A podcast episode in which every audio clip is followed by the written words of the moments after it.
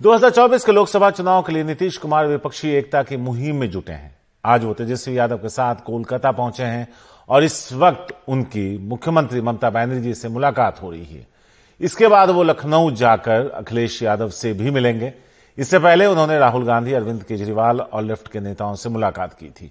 ये तस्वीरें आप सीधे कोलकाता की राज, कोलकाता से देख रहे हैं, जो बंगाल की राजधानी है, जहाँ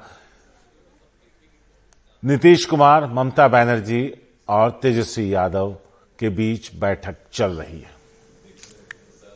यहाँ से निकलने के बाद वो आज ही लखनऊ जाएँगे और लखनऊ में भी उनकी मुलाकात होगी अखिलेश यादव से।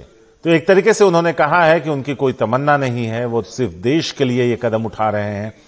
और साथ ही उन्होंने कहा कि विपक्ष को एक साथ एक मंच पर लाना उनका मकसद है।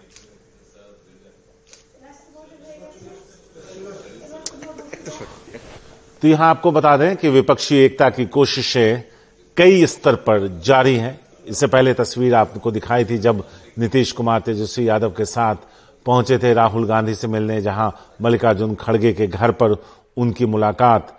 कांग्रेस प्रेसिडेंट और कांग्रेस नेता राहुल गांधी से हुई थी अरविंद केजरीवाल से भी उन्होंने मुलाकात की थी।